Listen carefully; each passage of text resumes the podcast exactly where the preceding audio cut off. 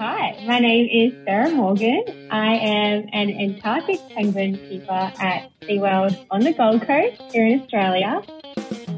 Hello, I'm John Rossi. I'm a touring drummer with a passion for animal conservation. When I'm on the road, I spend as much time as possible visiting zoos, aquariums, and conservation organizations. Now, I want to share those places with you. I'll be talking to keepers, vets, conservationists, anyone who can help me in my mission of connecting my people to animals through their people. Join me on my Rossifari. Hi, hello, hello. How are you? Welcome back to the Rossifari podcast. All right, y'all. So this is the start of a promised couple weeks that we're going to be spending down under. We are heading off to Australia. Uh, in part, why I wanted to do this, and I just think this is really cool, is you may remember uh, that at the end of last year, we spent some time with our friends Tess and Daisy at the Trainer Talks and Tales podcast. I was on their podcast. They were both here. They even helped out with the Zoo News episode. And honestly, that was the most fun collaboration I have ever taken part in. I love those incredible women so much. And uh, the work they're doing, both at their facilities and on their podcast, is not to be missed. And it really paid off. A bunch of people who are Rossifari fans have started listening to Trainer Talks and Tales, and a bunch of Aussies have started listening to Rossifari, which makes me so happy y'all don't understand. When I was growing up, I was obsessed with Australia. Obsessed. In fourth grade, we spent an entire half the year in geography class making a presentation and a big like poster about a country. And I opted to not only do Australia, but I didn't make a poster like everyone else. I found this display board somewhere that was a triangle. So it was about oh, I don't know, six feet tall, taller than me at the time, and uh, had three full sides. And I did three full sides all about Australia. I have always loved it there, um, despite never making it there. Well, not making it there yet. But uh, all you Aussies that I talk to keep giving me more and more incentive to come to the land down under and hang out. And uh, I'm telling you, it's gonna happen. I'm, I'm excited to come and hang out with all my friends. But um, yeah, so we are going to be talking to some people in Australia for the next couple weeks, and uh, I'm just wildly excited about all of it. And we're starting off with a new friend, Sara Morgan. And Sara works at SeaWorld, as you heard her say in the intro, and uh, she's taking care of penguins. And we get into a lot of really cool stuff about training and also about like how to get into the field in Australia, which is definitely different than uh, how a lot of people are doing it in the United States. There's there's a thing called a cert there, and I'll let uh, I'll let Sara tell you more about it. But um, honestly, it's the kind of thing that I wish that we had more of in the States. I think it's a really cool thing. So we talk about all kinds of good stuff. And uh, obviously this was a Zoom interview. So you're, you're getting your Zoom audio, but, um, it's, uh, it's well worth the listen because Sara is just an incredible individual. And I think you're going to be really inspired by this episode. So, um, we'll get to it in a minute. But first, let me remind you to make sure that you hit subscribe and make sure that you're following along on the socials at Rossifari every everywhere except for TikTok, where I'm at Rossifari Pod. Because see, if there's one thing I learned from all of my Aussie friends, it's that you're supposed to abbreviate things. And so a podcast is a pod. Or, as uh, Tessa likes to call it, the potty, which sounds a little too much like potty to me. But uh, enough of the goofiness. Let's get to it. Here is my interview with Sara Morgan from SeaWorld.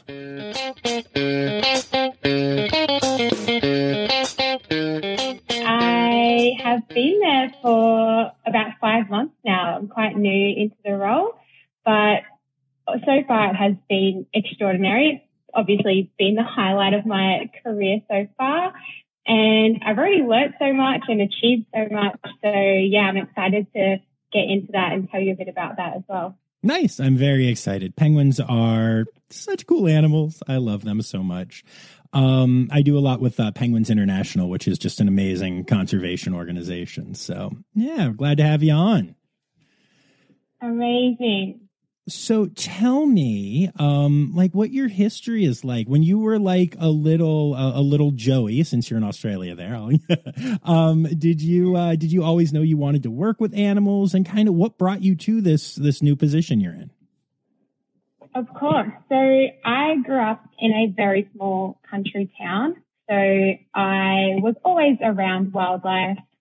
So I guess that in a way was always ingrained in me. I learned how to respect wildlife at a very young age and so on.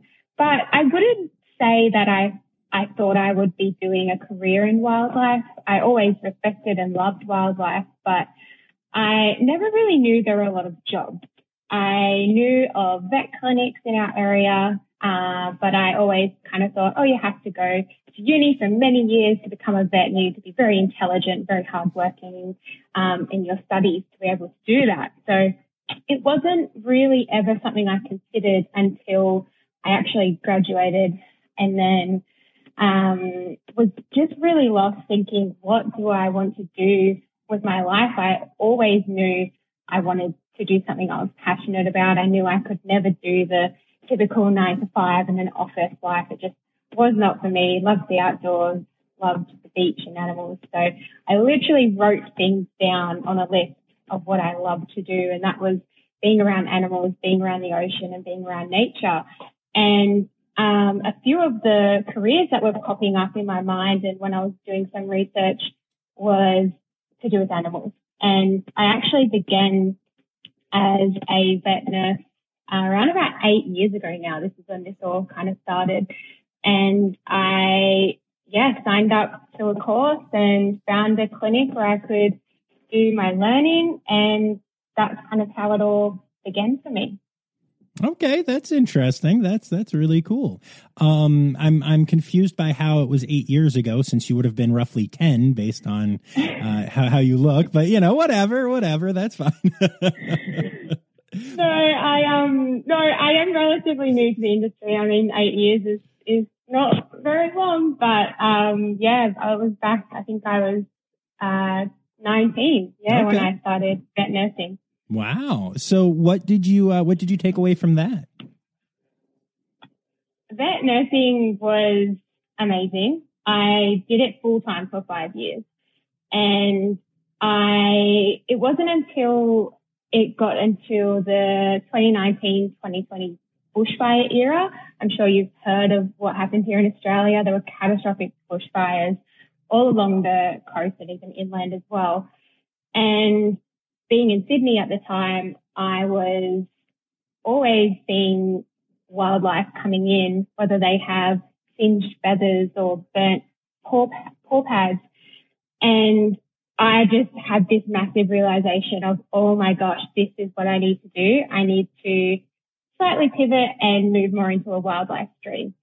So at the clinic I was at, even though we weren't strictly a wildlife clinic. We were very lucky that we got a lot of wildlife coming to us. So every day there would be some sort of uh, wildlife coming in needing help.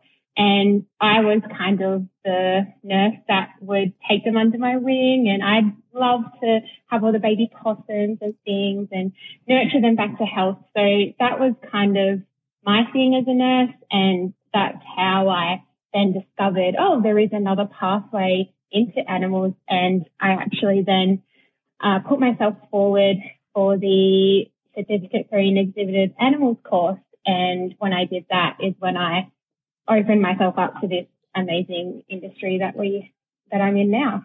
Awesome. And okay, so let's pause for a couple of things here, um, because most of my audience, I do have people around the world that listen, and uh, thanks to uh, the Trainer Talks and Tales podcast and and working with those folks a little bit, um, I, I, actually my my second largest listening base is in Australia now, but the vast majority of people that listen to this podcast are in the United States. So there are two things that I want to kind of discuss and make sure they understand. First of all, you said baby possums.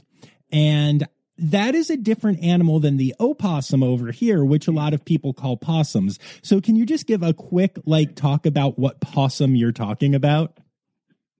Sure. So here in Australia, we have a few different species of possum. We have most commonly brush-tailed possums and ring-tailed possums, which are very cute, small little marsupials. Uh, they carry their young in a pouch. They're very, very cute and sweet, and they're not pests here in Australia. I know in other countries they are pests. Here they are native, and they're actually uh, essential to our ecosystem. So they're actually what we call a, and the name has fully escaped me right now, a keystone species. Oh okay, there we go. Sure, yeah. keystone species. So they do things like help to with pollination and they help with um, diversity in our plant species. So they're actually really great here in Australia. And we do have the predators to actually um, keep them at bay. So that's a big difference is we have things like snakes that will not let the possums take over. So, um, yeah, that's what I talk, that's what I'm saying when I am talking about possums. So please look up a ringtail possum, Australian ringtail possum, because that's generally the species I'm dealing with. And you will get what I mean when I say I was literally holding them in my chest and nurturing them back to health. oh, that's amazing. I have I have seen uh, photos and such of of possums, and they are just yeah, they are absolutely ridiculously adorable. Um, and then the other thing that you mentioned was um, the the training that you got that helped you transition into your current uh, career, um, which I believe you said was CERT three. And to most uh, people in the United States, that doesn't really mean anything. So, can you explain what CERT three is and and what that system is? Yes, I do realize that Australians will shorten everything. So please pull me up on that. A cert three is a certificate three and it was basically at TAFE. I'm not sure if you have an equivalent, whether it's college or um, what you would call that, but it's essentially, it's not university. It's where you go to get a bit of a more streamlined certificate and not necessarily a degree, but some sort of premise to be able to say, I have studied this and now I am qualified. So I'm a massive advocate for TAFE and for vocational education in general, which is an alternative to university here in Australia. So here in Australia, the TAFE course right now, which is the Certificate 3 in Exhibited Animal Care, is actually one of the most desired courses that you can take to work in a facility with animals. So back in the day, it was very much university is the only way, whereas now the TAFE course being so hands-on, it is actually more desirable for employers. So um, that's what I'm talking about when I say that. And essentially, it was a one-year course where I actually moved up to Queensland to do it at a facility there. And I completed the year learning fully hands-on how a zoo facility runs.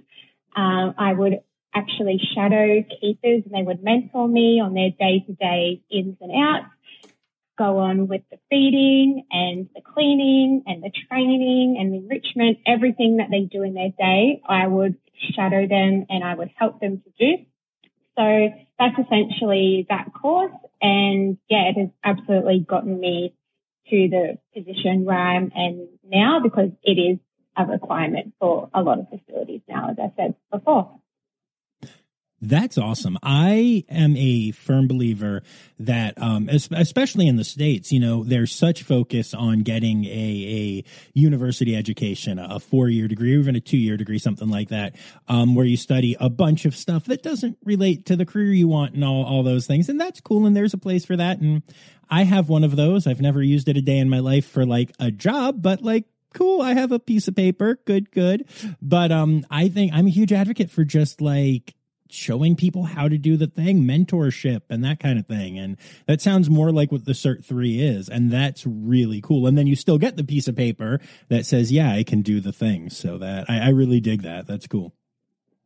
Yeah, we even have it at my current workplace at SeaWorld where we have groups of students come in every year, just like I did. And a lot of them do end up getting jobs after. So it is showing it. It's really working. Nice, very cool. So, um, let's talk about uh, some of the facilities or some of the animals that you dealt with. Like, tell me your career from vet nurse to, um, you know, where you're currently at at SeaWorld.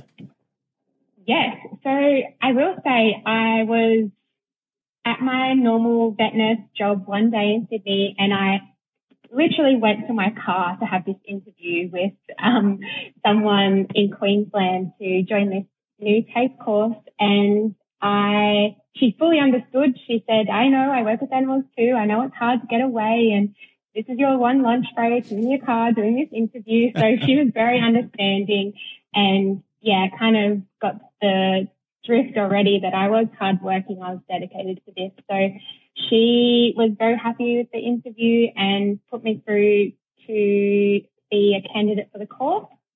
And then, yeah, I got a letter saying I was approved. So my amazing husband came with me. He moved, we moved all our life up to Queensland uh, in a, to be able to do this course. So I did it at a facility that I used to work at.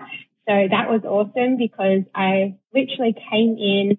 I would know how the facility ran and I knew the animals and I was very fortunate enough that not even halfway through my course, I actually got a position there as an education officer. So that hmm. was my first taste into the industry. I was a casual education officer. I would come in and work with reptiles, some mammals, some birds, depending on the day. And it was honestly the best experience, is the best taste into the industry I could have asked for because I did get to work with a lot of different species and I was learning so much because I had to educate. I had to go to schools and talk to the um, children and the students, and I had to be the educator. So I was learning a lot, and then in turn, I was teaching. And then around about six months after being in that position, I was then uh, moved into I guess another similar department, I was moved into the animal training and presentations department where I did a lot of um, work with training animals and that was kind of my first taste into that. I did bird shows and presentations around the park and I predominantly did work with birds, but we also had mammals and some reptiles and things like that. So I did spend around about a year in a part-time position there as a presenter and animal trainer.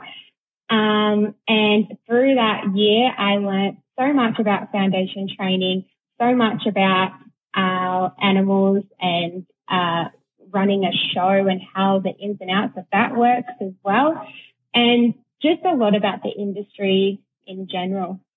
And then it wasn't until September last year that I accepted my role as a penguin keeper at SeaWorld. And I guess that's kind of up to date now where we're at. nice. Well, that's very cool. Um, I I I I'm so curious when you moved into the the training and presentation stuff. Um, first of all, that's I mean, that's a, that's a lot of stuff. Uh, it was that the kind of stuff. Had you covered that stuff in Cert three, or was that stuff that you had to learn, you know, for that job? Yes. So in the Cert three, we did learn it. It was very basic, and as I know, assumed because the Cert three is literally a year. So if you think about when you go to university, it might be three, four year um, degree. It's a one year course. So it is a bit of a snapshot into everything. So it was a very basic overview. Uh, so I did learn a lot on the job, but to be completely honest with you, and I think this is a sign of the time, I did a lot of my learning externally. So I listened to podcasts and I would look up papers and I would speak to other industry professionals and I did a lot of my learning through that, going to conferences as well. So, um, yeah, definitely learnt the basics on the job and then everything else, it was really kind of up to me to do my own research. And I feel that that's still me today. And I think I would never want to lose that because knowledge is power and we keep on, we want to keep learning and we want to keep bringing in new ideas and staying current with the times. You know, in this industry, things change quickly and need to keep up. Very cool. So yeah, I think that's uh, I I really respect that. I think that's something that's something I like doing. I I learn I love mm. learning my own stuff. I mean, when I decided to create a podcast, I learned how to do it on my own and figured all this out. And you know, I just I think that's very cool. So that that does show a lot of um a lot of passion and a lot of drive, which I think is really cool.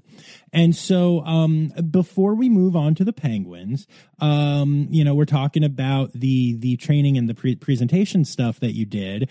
Um, and I'm curious, did you have any experience? as a presenter in any other way like were you ever a performer were you ever you know doing i don't know high school musicals or something like that like or was that your first time getting up in front of an audience all right, we'll be back after this quick break. What's all around you, almost everywhere you look, and makes your life better? Birds. Learn all about these beautiful creatures in this wonderful new podcast called Birds of a Feather Talk Together. Two experts guide two newbies on their journey to learn more. Mallard ducks, ivory billed woodpeckers, Hawaiian honeycreepers, blue jays, cardinals, sandhill cranes, and more each week, we discuss a different bird and walk away with a better understanding of the birds all around us. Oh, and we have a ton of fun doing it. Listen now. You're going to like learning about these birds. I guarantee it.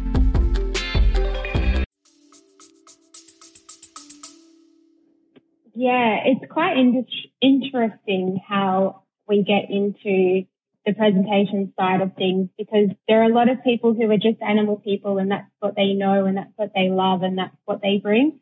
Whereas I feel like I was more of a performer presenter. So I grew up uh, literally dancing, singing and acting and playing instruments my whole life. So I found this job extremely cool because I could combine my passions of performing and animals into one job. So that's, yeah, kind of how I came into it. But in saying that, presenting on a stage with animals or singing and dancing on a stage, it's completely different. Um, you have to be so observant and on the ball and ready to adapt when you're working with animals. So it was still really challenging and really rewarding in that way as well. That's cool. So I'm I'm a professional musician. That's like what I do for a living. I'm a drummer, and I can I will just tell you that you have to you have to be pretty uh, pretty aware and pretty willing to adapt uh, on stage, even when there aren't animals. If if you're working with some of the guitarists I've worked with, there, which are let's be honest, they're basically animals. But you know, um, and frankly, with worse training than uh, than many of the animals that you've worked with. Um, were there any particular favorite animals that you worked with uh, before this current position? Absolutely. So even though we were a bird show department, we did have a few other animals and we had one mammal who was a possum. And I know you've already learned about my love for possums, so you know where this is going. But Rubik is a brush-tail possum and he was just awesome. He had so much potential for behaviors. And I actually uh, worked with him very closely and I was able to put together a string of behaviors for him to do in our bird show. So he was a bit of a cameo in our bird show where he would run up a hollow and then come down and it would be really great because it would teach the audience about the importance of possums and the importance of their homes being hollows. So that was a big career highlight for me was working very closely with him, um, establishing a recall, a rapport, um, just a strong reinforcement history with him because I find mammals and birds very different to work with. And I know I have a history that is predominantly birds, but I find them a lot easier to read than mammals. That's my opinion. I'm sure other keepers and trainers would have different opinions, but uh, mammal precursors I feel are not as easy to read. So I found that extremely fulfilling because it was also challenging as well. That's really cool. I I really love that. Um, and I love that we just keep coming back to the possums. Yeah. That's great. Um, cool. So let's talk about your current position. So you've been there for five months and you are loving it. And SeaWorld is an amazing facility there. And um, so tell me about your penguins. Yes, I work with king and gentoo penguins. And if you have no idea what they are, basically in the 18 species of penguins we have in the world, the king and the gentoo are the second and third largest. So they are kind of big birds. Uh, we work with them very closely. We focus a lot on training and enrichment and enrichment is my favorite thing in the entire world. So I could talk about this for days. Um, let's go. No, let's go hard into this. Yeah. I'm excited. I penguin enrichment go. Yeah, well, I was extremely lucky to be gifted the ability to actually uh, bring in a brand new enrichment program to the penguins at SeaWorld. So I actually created a goal-based enrichment program, which was basically built around penguin natural behaviors. So I spent a very long time researching penguin natural behaviors and bear in mind, I had never worked with penguins before this job. So I was learning a lot too. And even though they are birds, they're different to flighted birds. So I had a lot to learn. And I did. I did a deep dive into the natural history of penguins and their behaviors. And then I actually reached out to other professionals and uh, you know, listened to podcasts, did all that, and created a enrichment program that is based on their natural behaviors. So how it works is it essentially you have a goal for each session, whether that be cognitive, social, sensory, um, a few others as well. But you basically want to exhibit a natural behavior in that penguin um, by giving them the choice, the antecedent arrangement or the enrichment device to be able to do that. So, for example, our penguins at SeaWorld love bubbles. Um, well, they're highly engaged with bubbles, I should say. Um, and that's a massive visual or sensory behavior that they, it's really important that they exhibit. So penguins have extremely good eyesight. It is their strongest sense. And it's very important that we are visually uh, stimulating them every single day, as well as their other senses and other things they have going on. But that is a major one for the penguins, for sure. That's really cool. That's a lot of fun. I like that. I, I, I noticed that you you were you know careful with your your anthropomorphism um and and so i'm kind of curious what your take is on that i actually um even though these episodes won't be back to back, I, did an interview today where I talked to someone else about anthropomorphism, and I feel like to a point, I think it actually helps with connection and engagement, and then to a point, I think it can become a problem. So I'm curious if you if you have a take on that. I'm really impressed you picked up on that. Actually, I there are a few words in my vocabulary as a keeper and as a trainer that over time you want to change and you want to um, evolve with the times. And that's kind of what I was saying by doing your own research and keeping up with that. So yes, that is something that I still work on. And it is easy to say, oh, they love this. They love that. They don't like that. It's very easy to get in that. And I do agree when I am talking to guests because we do close up encounters with our penguins. So when I'm talking to guests, it is hard to not getting the habit of saying, oh yeah, they love that. So I, I am trying my best to change my vocabulary and instead of they love that, they're highly engaged or um, they don't really like that. Um, they seem to avoid that item, things like that. But um, in general, yes, I do try and yeah, not use those words. So I haven't really created a strong um, decision on this in general, but I, at the moment, I am trying to keep up with the times and use the language that is appropriate for now and the research that we've done. And I think there's a lot to say about um, interpreting data and interpreting with my enrichment program.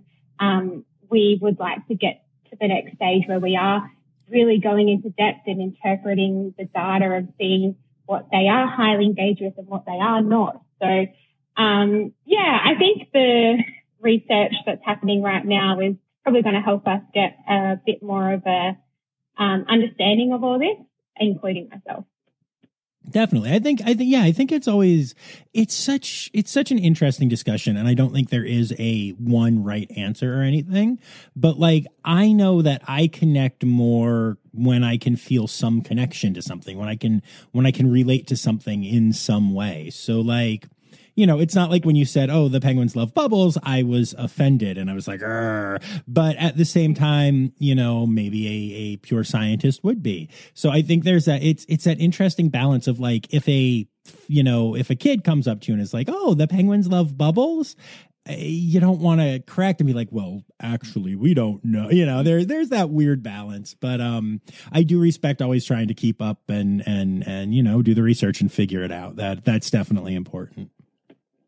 Yeah, absolutely. I think just awareness around it is important here for sure. Yeah, absolutely. So what are some of the other enrichment things? We've got we've got bubbles, which they do not love. Let's be very clear, which they seem to be be engaged with. So, uh, what else? What else are you doing with this program? Oh yeah, there's there's a lot. So if you're if you're looking up natural behaviors of penguins, you're going to get hundreds. You're going to get lots of little micro behaviors within one behavior. So there's a lot that you can do. Um, a lot of, I guess, the ones that they do find the most engaging is, um, as I said, bubbles. They uh, tend to be drawn to, yeah, the more visual things. So I like to bring out fairy lights as well. That's one of my favorites nice. for them. Um, but also obviously water aquatic behaviors. So um, Gentoo and king penguins, there isn't currently a study that will tell us how much they're in the water, but there is a similar study on Adelie penguins and they're in the water probably around 50% of the time of their day. So it is a lot. So, um, and you think of a penguin, they also sleep when we sleep. So it is a lot of the time that they're in the water. So we do a lot of foraging enrichments in the water, whether that be foraging balls and mats where we stuff fish into them and then they have to find them and actually work together to get them out. Uh, or we do a lot of different levels of foraging in the water. So, um, shallow water foraging, mid water foraging or water foraging. Gentoo and king penguins can actually dive to uh, really amazing depth. They get down to two, three hundred meters underwater. Wow. So yeah, it is important that we are getting them down to the bottom of the water there.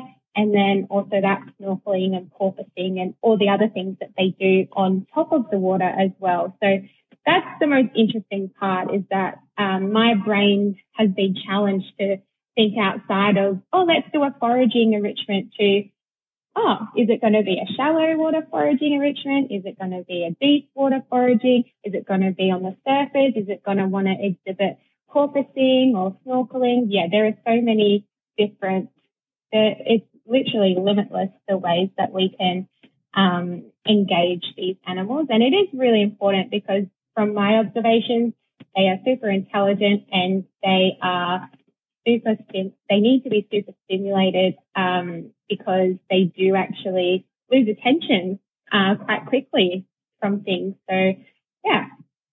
That's very cool. Um, are the do the two species live together, or do you have two separate exhibits that you're dealing with?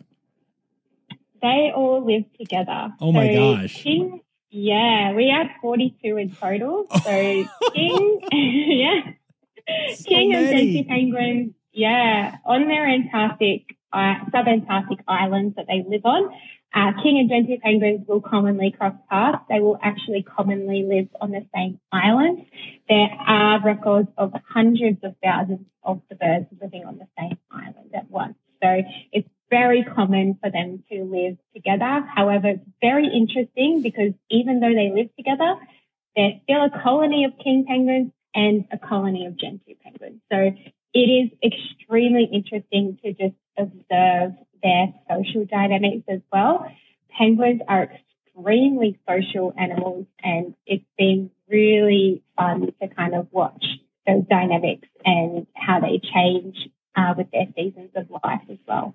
Well, and that's I'm so glad that you said that because that was going to be my next question was just that I know that penguins are basically a bunch of little soap operas when they're all hanging out together. Um, so with that many, uh, how do you how do you accommodate for that? And what do you like? What are some things you know? Explain to my audience some some of the the behaviors and the the social stuff that you see with these birds.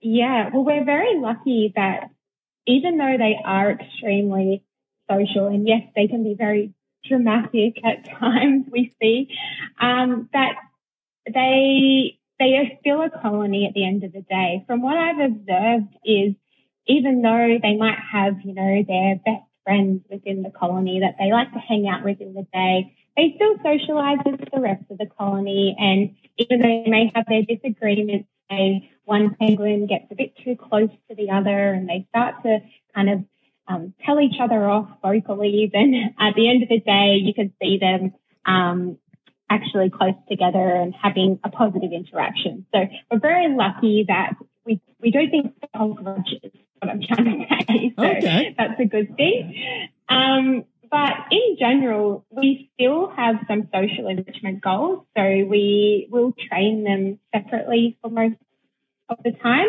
Um, and that's simply because we have different goals with the different species and they are a little bit different with how they respond to training as a species in general.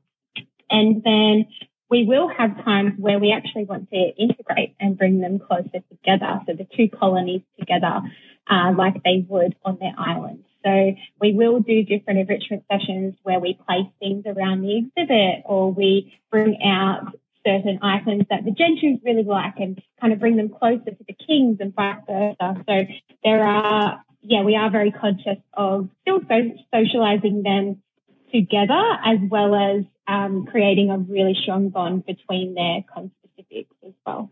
Nice, very very cool. Uh, do do you ever have any penguin drama in the the um you know the romantic sense or or anything crazy like that? Because I know I've heard stories. Absolutely. Um, we have just finished up with our Gentoo breeding season, but I would say that is the most dramatic out of the two species. We're currently in king breeding season and, you know, they're actually, they're, they're pretty chill. They're actually pretty cool, the kings in their breeding season. Um, the Gentoos though, we know, you know, penguins are not monogamous.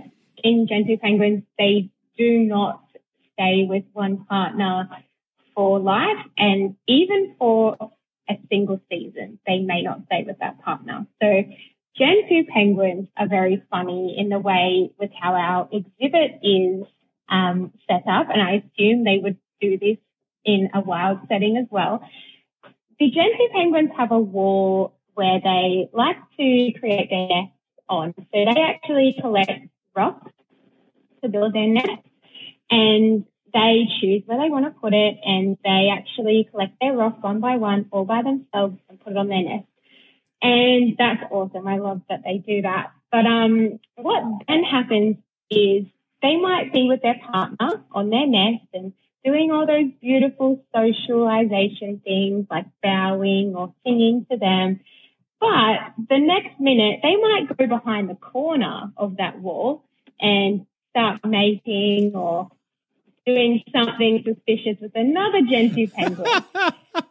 so we've seen that happen a lot. We've seen um, one of their partners find out about this fiasco happening and then biting the other partner. And we've definitely seen our fair share of Gentoo drama, that's for sure. Oh, wow. You guys have a little back alley where they get to go be naughty. That's amazing. Literally. I'm going to start calling it that. I'm going to call it the Gentoo back alley. That's yes. perfect. Perfect. That'll also probably be the title of this episode. Love it. Oh, that's really fun. I love that. Um, do you find that when you're you're training the penguins, um, you know, especially when you first got into it, were you surprised at how smart they were? Were you surprised at how hard you had to work to, uh, you know, maintain their interest in all of that? Yes, I was definitely surprised. I came into the department when a lot of the training was fairly new.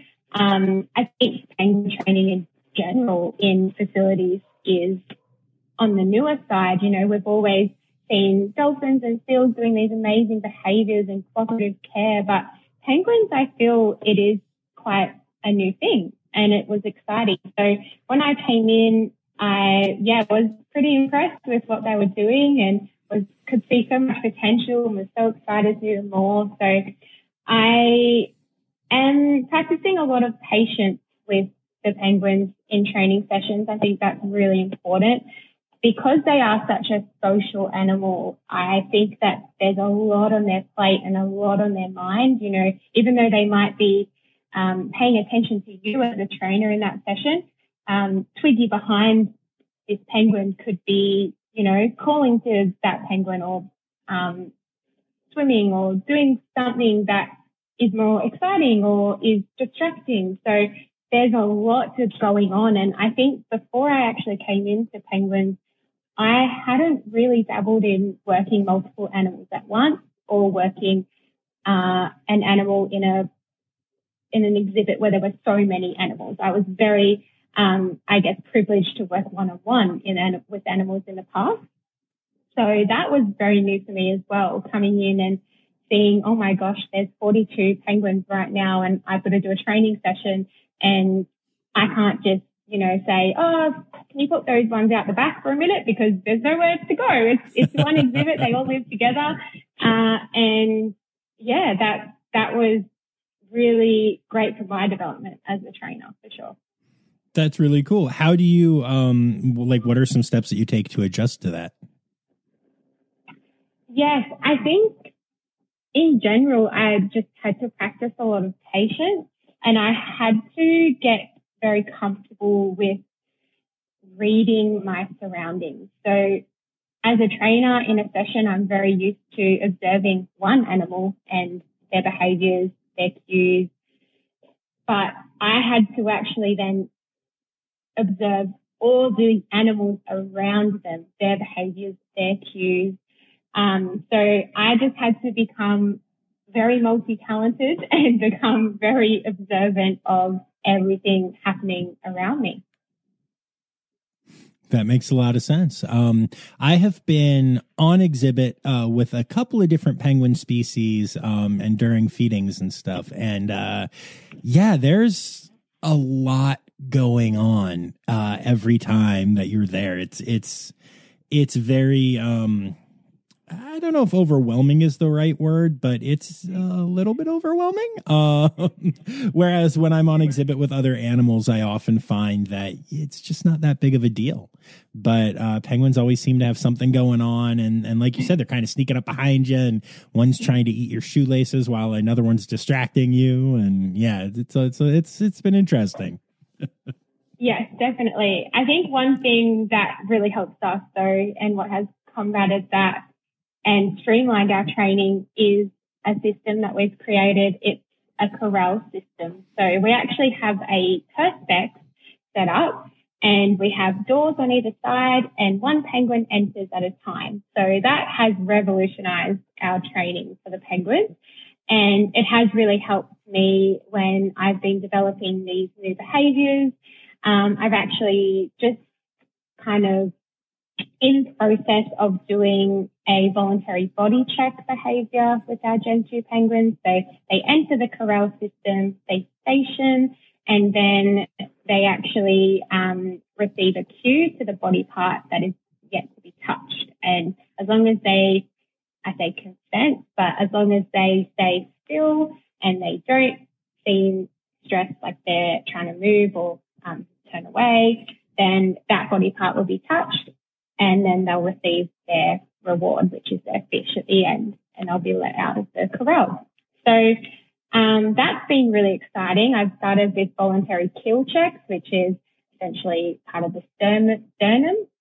Um, and it tells us a lot about the health of a bird. So um, checking their keel, and then we are going to be moving on to voluntary wing band changes uh, shortly as well. So they're really exciting things that we're working on, and it's helping with our cooperative care um, in general with the birds.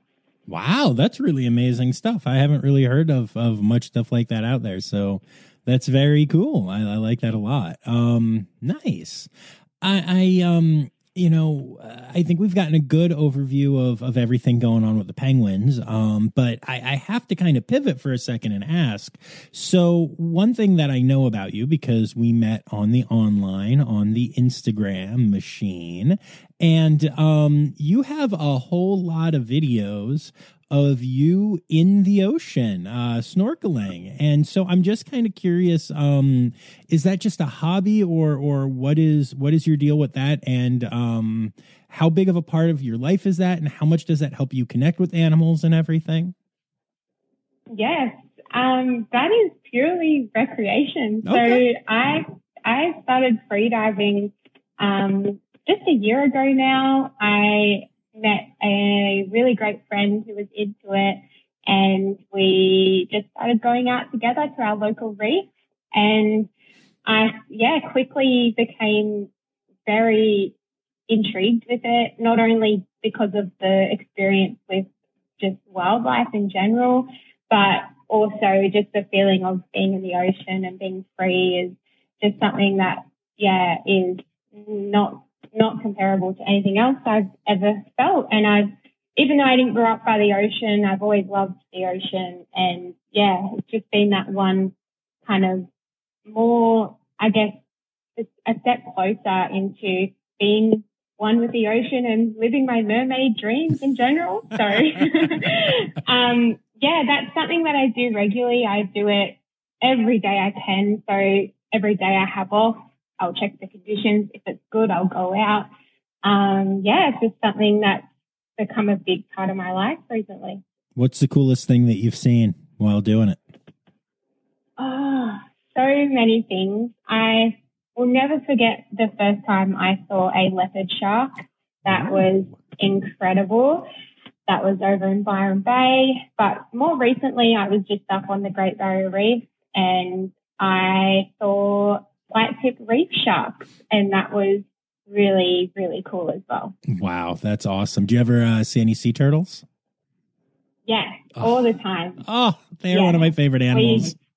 We, we have a local reef, literally ten minutes from my from my house here, and it's about a 400 meter swim out to the reef. So um, a bit of a swim out, but when you get out there, it's just turtles everywhere. There's a uh, local turtle there. We've named her Kirra after Kirra Beach. And um, yeah, there's a lot of life just on our doorstep there, which is amazing. That's incredible. I I would I would love to do that. I would love to experience that. That is that is amazing. Ah, oh, that's so cool. I Yeah, um, absolutely. Come to Australia and we'll go for a dive. I mean, that's I, I am not kidding when I say like my big goal for the next like I don't know year or two is to get out there and visit a bunch of these facilities and you know hook up with the amazing guests that I've I've talked to virtually now um and just kind of hang out and yeah no I want to I want to come see SeaWorld. I want to, I'll go for a dive with you, go hang out with Dr. Claire Madden for a little bit. And, you know, um, we had an amazing episode with her to, to kind of start off the, um, my season when, you know, when I changed seasons, uh, in the summer. And yeah, just, um, the team from Trainer Talks and Tales and my friend Ren Howell up at Wildlife Sydney Zoo. And yeah, no, this is like, this is something that I really desperately want to make happen. And I would, I would love to have you show me some sea turtles. That would be incredible. Absolutely. I mean, the good thing about Australia is even though we're spread out, we're still, the industry is quite small. So we do know everyone and, um, yeah, we'll definitely all hang out that will be easy enough to do for sure. Amazing. All right. Well, I have kept you long enough, so we got a couple of things that we need to do to wrap up here. First of all, are there any conservation organizations that you'd like to give a shout out to? Definitely. I have to shout out the SeaWorld Foundation. I'm very lucky to work at a place where I can proudly say, you know, we rescue whales and sea turtles and seals. It's the coolest thing ever. I really believe in that foundation and yeah, they're just doing amazing things, research, rescue, relief, all of it. Um, but I guess something that uh, not so close to home that I actually really enjoy as well is the Take Three for the Sea. I'm not sure if you've heard of it, but it is has been around for a while, and I actually was one of their very first supporters. I bought one of their first T-shirts, and I just think their mentality is really cool. Their mission is literally to take three for the sea. So you take three pieces of rubbish every time you leave any waterway, ocean, lake, which is just so easy to remember and so impactful. Oh, I really like that. That's really cool. That's uh, I, I, have not heard of that, but um, I'm a fan of that, and we'll try to incorporate that when I'm around the water. I'm not around the water as much as you, so it'll be a little less impactful. But I will uh, I will keep that in mind, and I'll check that out. That's very cool. Um, oh, I like that a lot. That was a good one. Well done. It's time now, don't you know? We've come to the end of the show. But there's one tale left to go.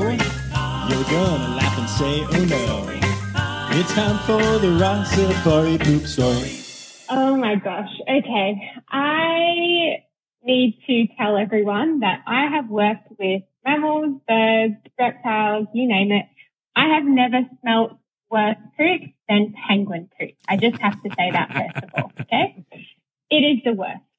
Now, I have a couple, but I'll just I'll just do this one. I um anyone who knows me knows the one of the favorite parts of my day when I'm working with the penguins is the shoveling. We get to go up and shovel snow and it's the coolest thing ever and um, we wear these really big snow clothes and it's just so much fun.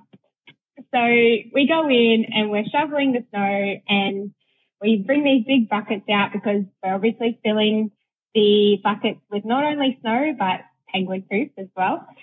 And one day I was so excited. I get really excited for shoveling. I'm like, yeah, it's shovel time. Let's go out, team. Let's shovel. I had a big smile on my face. I was laughing or cracking jokes to each other.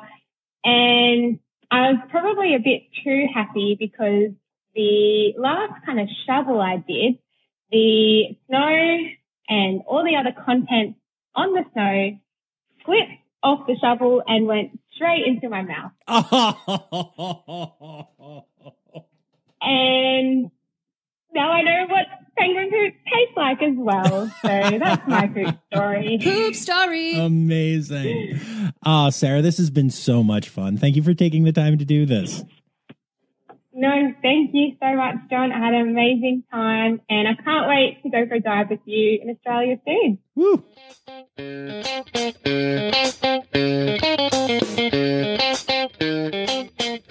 And there you have it, folks. Uh, I am so excited about our little trip to Australia here, even if it is only digital mm, for now. Uh, on a completely unrelated note, if I have any really rich listeners that feel like sending somebody to, oh, I don't know, Australia, I would not say no. Just, just, just putting that out into the world. No, I'm sure we'll get there and I'm sure it's going to be absolutely amazing. Um, but yeah, thank you all for, for being here and for being part of this adventure. It really does mean a lot to me and, uh, to all of my new Aussie listeners. Um, it's just so cool having, having people listening from Australia. It, it, truly does mean the world. And another thing that means the world to me is that I have patrons. So I want to say thank you to all of my patrons, especially my Red Panda level patrons Dr. Laura Shank, Dr. Stephen Williamson, Barbara Bennett, and Jenny Owens. And remember that you can support the podcast financially for as little as $3 a month by going to patreon.com slash Rossifari. And uh, that's all I've got to say this week, other than, of course, to remind y'all that the word credits backwards is Steiderk. The Rossifari podcast is produced, hosted, and engineered by John Rossi. Editing and fact checking by John and Dr. Zoe Rossi. Our theme song is Sevens by Nathan Burke, performed by Nathan and John. Interrupting John theme and additional voices by Taylor Isaac Gray. You can reach John directly on Instagram and Facebook at Rossifari or by email at rossifaripod at gmail.com. Rossifari is part of the Daydreamer Media Network. Now, stop listening to me and go visit a zoo.